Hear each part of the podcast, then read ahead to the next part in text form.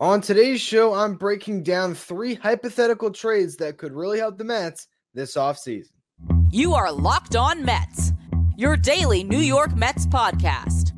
Part of the Locked On Podcast Network, your team every day.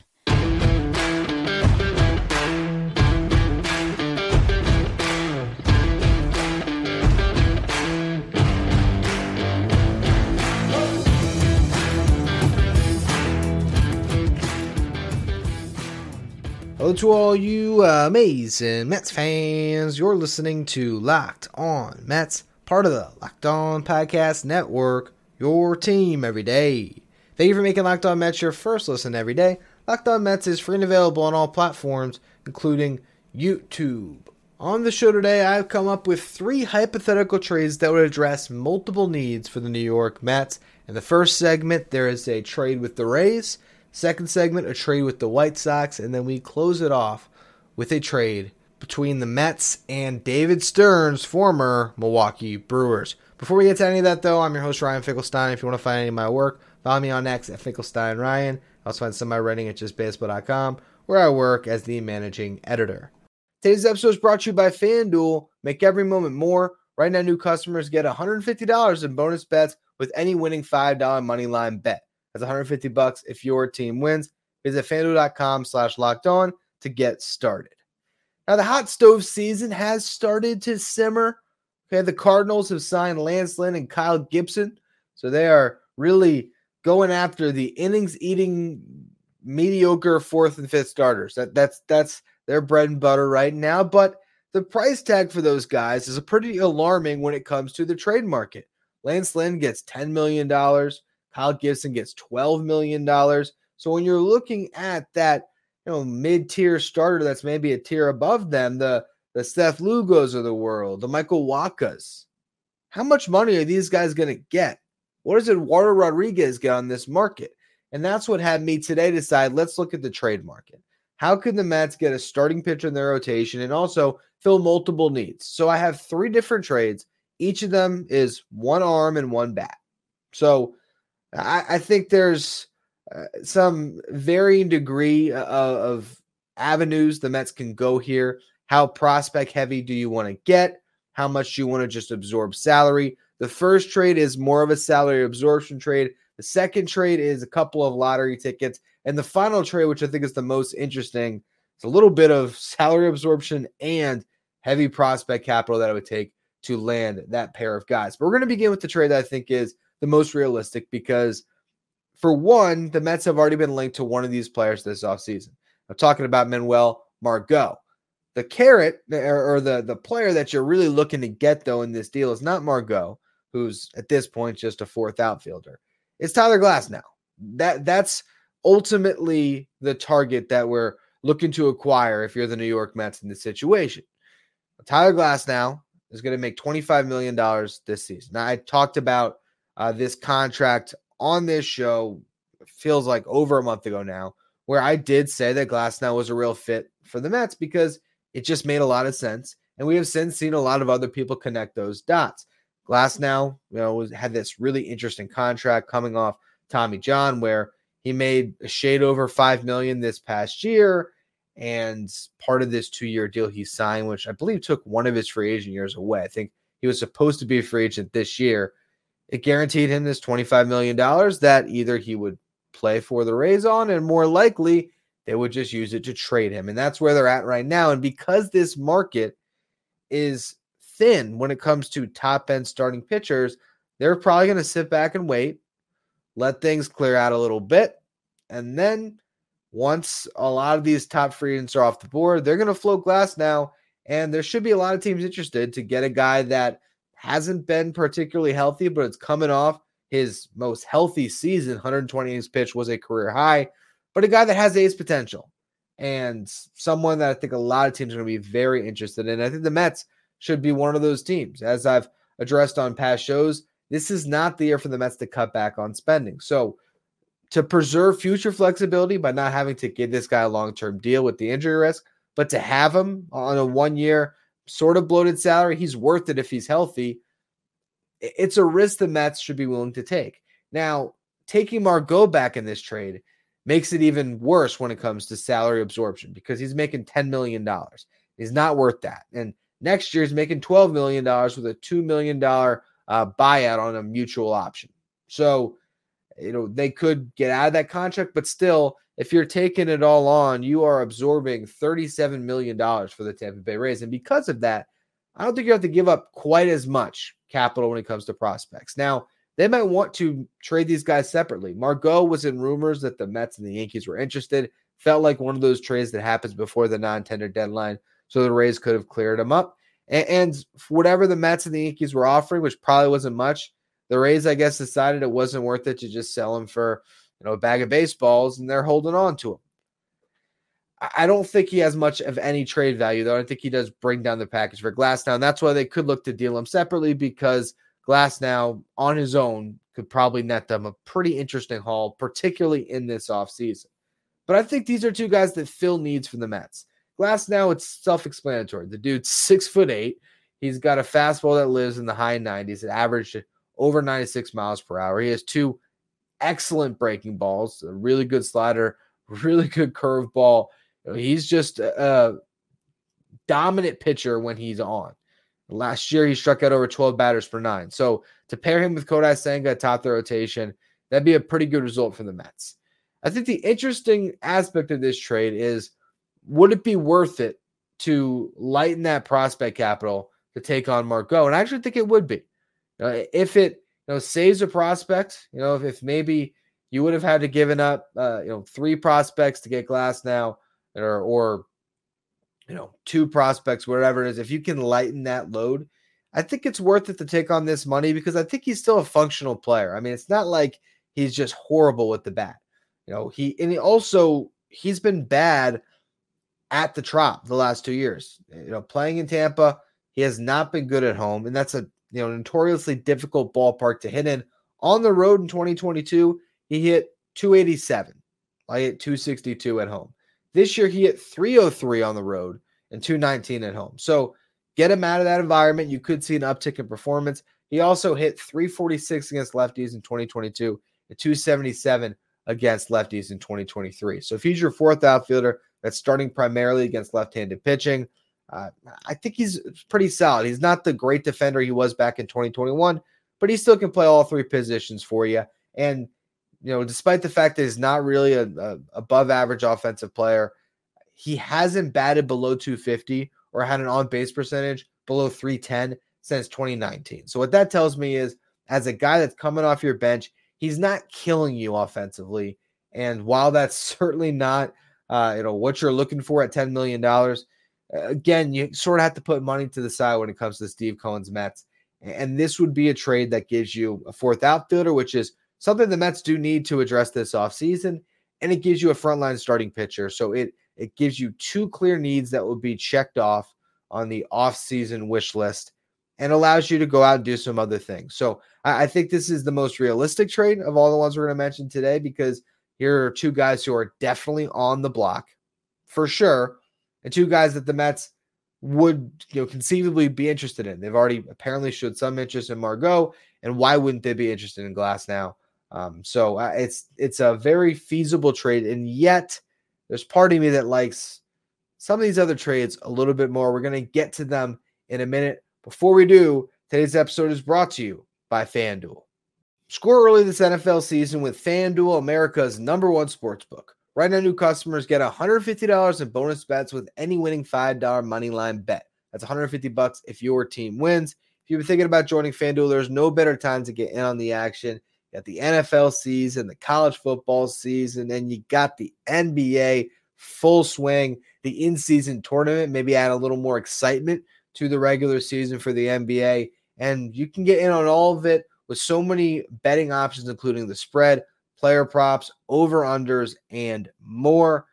And again, remember that $5 winning money line bet gives you $150 in bonus bets guaranteed. So find that guaranteed winner this Sunday in the NFL. I know it's tough, but you know, get that overwhelming favorite, put that $5 money line bet down on them, and you can get a lot of extra bonus bets to place.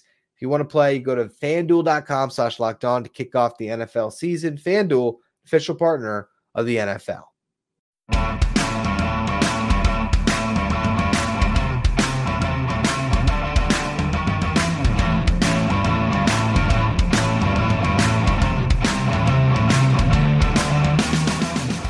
Locked On has launched the first ever national sports 24 7 streaming channel on YouTube. Locked On Sports Today is here for your 24 7 coverage of the top stories of the day in sports with local experts of Locked On, plus our national shows covering every league. Go to Locked On Sports Today on YouTube and subscribe to the first ever national sports 24 7 streaming channel.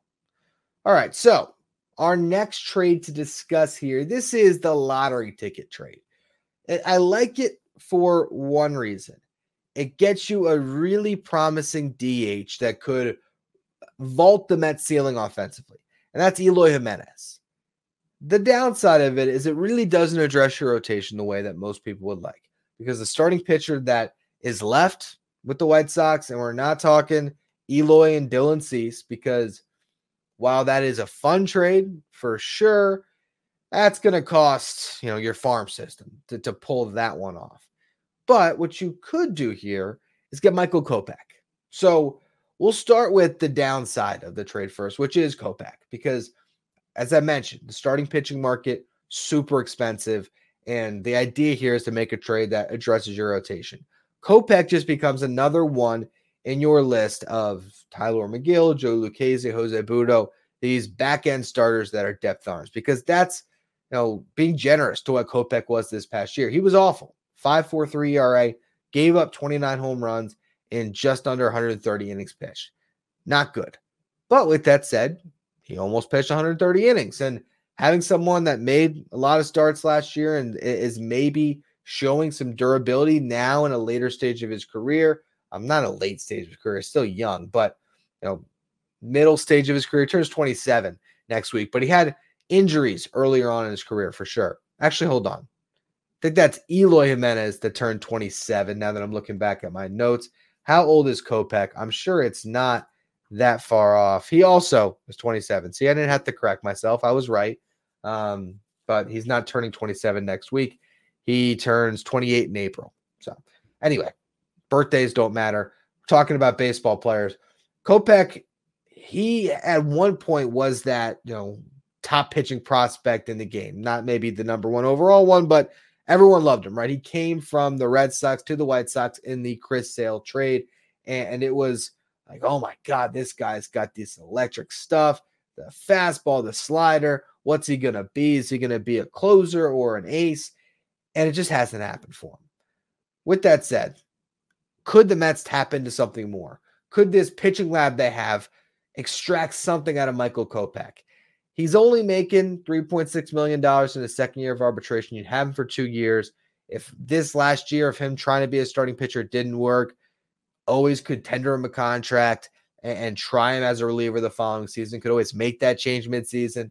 I think there's enough there that I'm, I'm interested in the lottery ticket aspect of it. And I do wonder if the White Sox wouldn't mind sort of clearing him out. You know, he hasn't really pitched well. They just got a couple of Brave starters uh, in that trade where that sent Aaron Bummer, uh, the relief pitcher, to Atlanta. They got uh, Soroka and what was it, Shuster back, I believe. So they got some new arms coming in. Obviously, they're a team if they trade Cease that it's just going to be looking for some bodies to fill out that rotation. But if you give up a, a prospect package for particularly Eloy and you ask for Kopech in the deal as well, I don't think that they would really you know, flinch at it too much. But and I think it'd be a worthwhile gamble to get him as a throw in and to see what happens because he's certainly worth a 40 man roster spot. And he's a guy that has upside that could be reached. But you're making the trade for Eloy Jimenez. That's the guy that you're targeting. And he is another injury prone player. That's why, you know, the White Sox might want to move him also because if they're looking at his contract in their window, they might not think that they really have a viable path to contention in the next three years. He's owed $13 million this year. And then there's two club options, one for 16.5 million in 2025, and then one for 18.5 million in 2026. Each of those options is a $3 million buyout. So the injury risk, if it becomes too much, you can always get out of the deal. This is a really good hitter, though, if he could just stay on the field. He hit 31 home runs in the 2019 season. Then he hit 14 home runs in 55 games in 2020. Last three years, he has failed to reach 20 home runs, but he only played 55 games in 2021 and 84 games in 2022. This past year, he did play 120. So you think, oh, he was kind of healthy. Wrong. You look at his season, he had injury designations in four of the six months. So it's almost amazing that he even got to 120 games played. None of them kept him out too long, but you know that up and down, back and forth, it's tough for a hitter to find rhythm in the big leagues when that's happening. With that said, you know, his batting average is still 272 and he still struck out only 19% of the time. So it's not like he was having miserable at bats. He just wasn't driving the baseball at the same authority you'd expect from Eloy Jimenez. He had a 441 slug. He's usually been, you know, better than that for sure. The on base percentage was down to 317.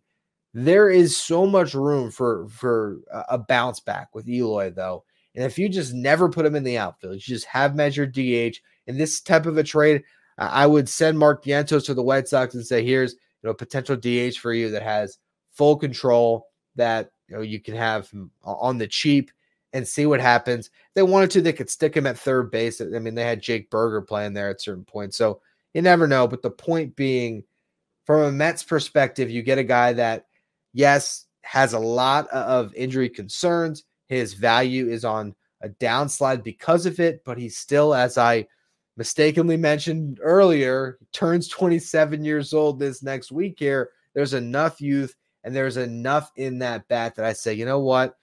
It's not going to cost you a ton to get these guys. And you never know what, what could come from it. And, and I look at a Mets lineup that would have Eloy at DH, and that's way better than anything they have in house.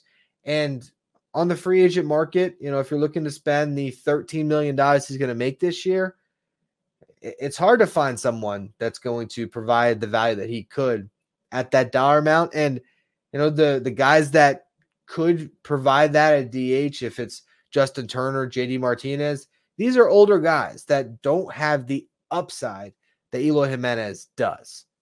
If he gets to it, big, big question mark. That's why it might not cost that much to acquire. So I like the lottery ticket trade. Obviously, if I had to pick between the two, I'm still going with Glasnow because you know, to get a guy that could be your ace is more important than anything in that White Sox deal. But the final trade I have for you is my best trade. That's why I saved it for last. This is the deal I would love to the Mets make, and it's with David Stearns' former team, the Milwaukee Brewers. We'll get to that in a minute. First, though, another word from our sponsors.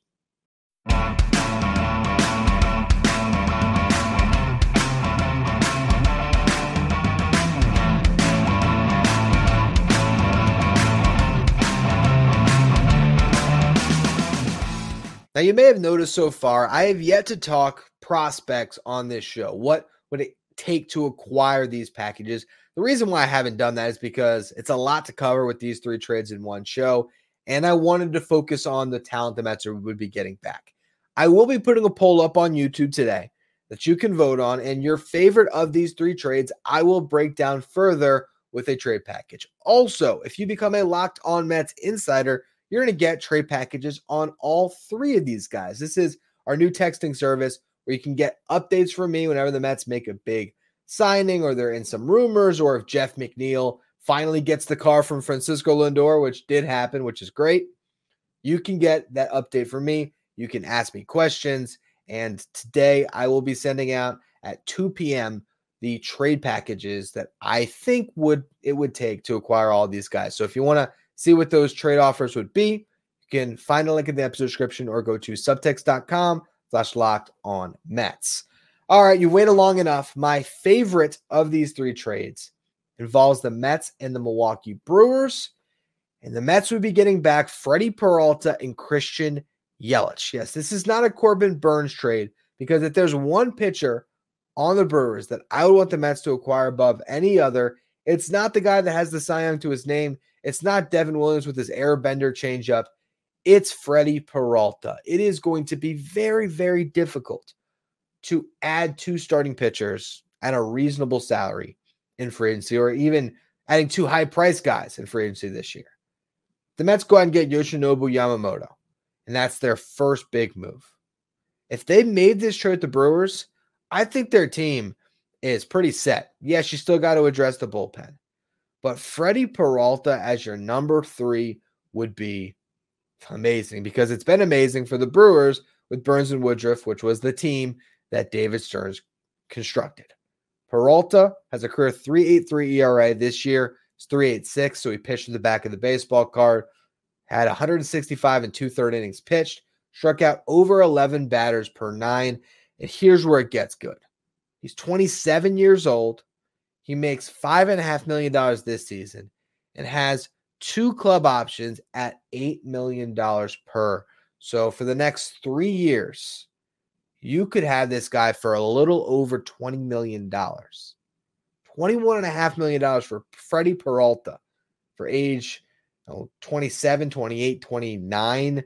Uh, you know, maybe it's 28, 29, 30, depending on when his birthday is. Regardless, Freddy Peralta in a, a Mets uniform would be that's what you want to see, especially with that contract. It is perfect for not only just a, a, team this year that has bloated salaries, but the perfect guy to pair with Senga moving forward for your real competitive window in 25 and 26 that allows you the financial flexibility to either, you know, if you have Yamamoto in the book, great. But if you have to go out and add one of those aces next offseason, Peralta gives you the flexibility to do that. I would love a trade for Peralta. The problem is, I can make an argument that Freddy Peralta, outside of maybe Dylan Cease, but even then, might have more trade value than any starting pitcher that could be dealt this offseason because that contract is so good. So, how do you, you know, maybe lessen the prospect return a little bit? You take on Christian Yelich's salary because the Mets did that for the Brewers, and they might be the only team in baseball that'd be willing to do it. I don't know how many teams are trying to sign up for an outfielder that has shown some decline and is making $26 million per season, plus who has $28 million deferred for 12 years that starts in 2031.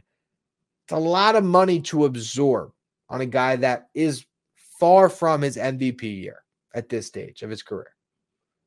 With that said, who gave him that contract? David Stearns did.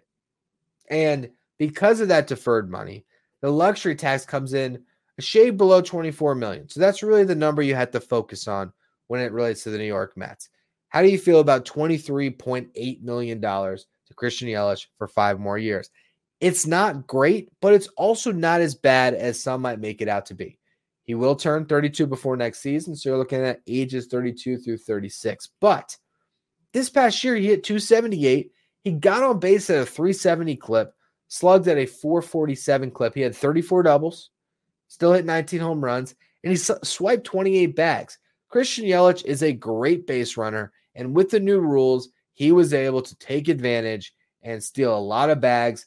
He's not a great defensive outfielder anymore, but he's still solid out there. He's worth four outs above average in left field. So I think he can hang out in left field for another three to four years really easily. Hopefully, for the whole five years that you'd owe him that money. But if he has to become a DH at the end, it is what it is. I think that Yelich is just a good baseball player. It's that simple. He was a four win player this year. You know, his best years where he got this contract, he was a seven win player. Um, and he did fall off. Don't get me wrong. He fell off in, in 2020, 2021, 2022. But this bounce back is legit. And even with that, even through those struggles and those down years, this guy has never finished an MLB season with an on base percentage below 350. So even at his worst, the guy's going to get on base, going to hit for a relatively high average, going to steal some bases for you, pack a little bit of pop in his bat. Might not ever get to was it 44 home runs? I think he hit at one point. That might not happen again, but you know, if he can get you a 2020 season playing decent defense in left field and you know being a, a table setter atop the lineup, I, I think it's actually a really nice fit. Uh, I wouldn't even mind seeing him bat second, like Nimmo, Yelich, Lindor, Alonso. It's it's not bad. Uh, uh, that's a pretty decent lineup. Again, this one's going to cost the most, even with taking on Yelich's salary. he's not a, a complete anchor of a player. You know, he's still pretty good. So not, not that he's going to add to the trade package, but I don't think that, oh, just for doing the solid on Yelich, they're going to give you Peralta. But you could get two players that help your team in a pretty big way in the, this upcoming season. And Peralta's on a steal of a contract. Yelich, you know, you'll have to see how that thing ages, but he did enough this past year that I wouldn't be too, too scared of it. Um, also, again, it's not like he's going to be 40 at the end of this deal. Again, you're looking at age 32 through age 36. So I think he can be good. I think he's athletic enough that he can uh, not be a Robinson Cano coming to the Mets and like a, a Cano Edwin Diaz deal. I don't think it's quite there. There is some parallels in the fact that the arm is what you really want, and you're taking on the the former great player in, in hopes of still getting something from him. So obviously that that can scare you a little bit, but I think Peralta's worth it. I think Yelich would help you uh, in this upcoming season. I really do. So that was my favorite of the three trades that I came up with. Let me know in the comment section if you're watching on YouTube what was your favorite. Again, I'll have a poll co- go up today. You can pick which of those three trades is your favorite that you want to hear about the trade package. We'll do that on a future show. Also, if you just want to know my trade packages, well, all you got to do is become a Locked On Mets insider through Subtext. Find a link in the episode description to join our texting service or go to subtext.com slash locked on Mets. You can follow me on X at Finkelstein Ryan. Follow the show at Locked On Mets. And also now that you're done with this video, if you're watching on YouTube, Locked On has launched the first ever national sports 24 7 streaming channel. Locked On Sports Today is here for you 24 7, covering all the top stories in sports around the leagues with local experts from each team, with national shows covering the entire leagues. If you want to check all that action out, go to Locked On Sports Today on YouTube and find the first ever 24 7 national sports streaming channel.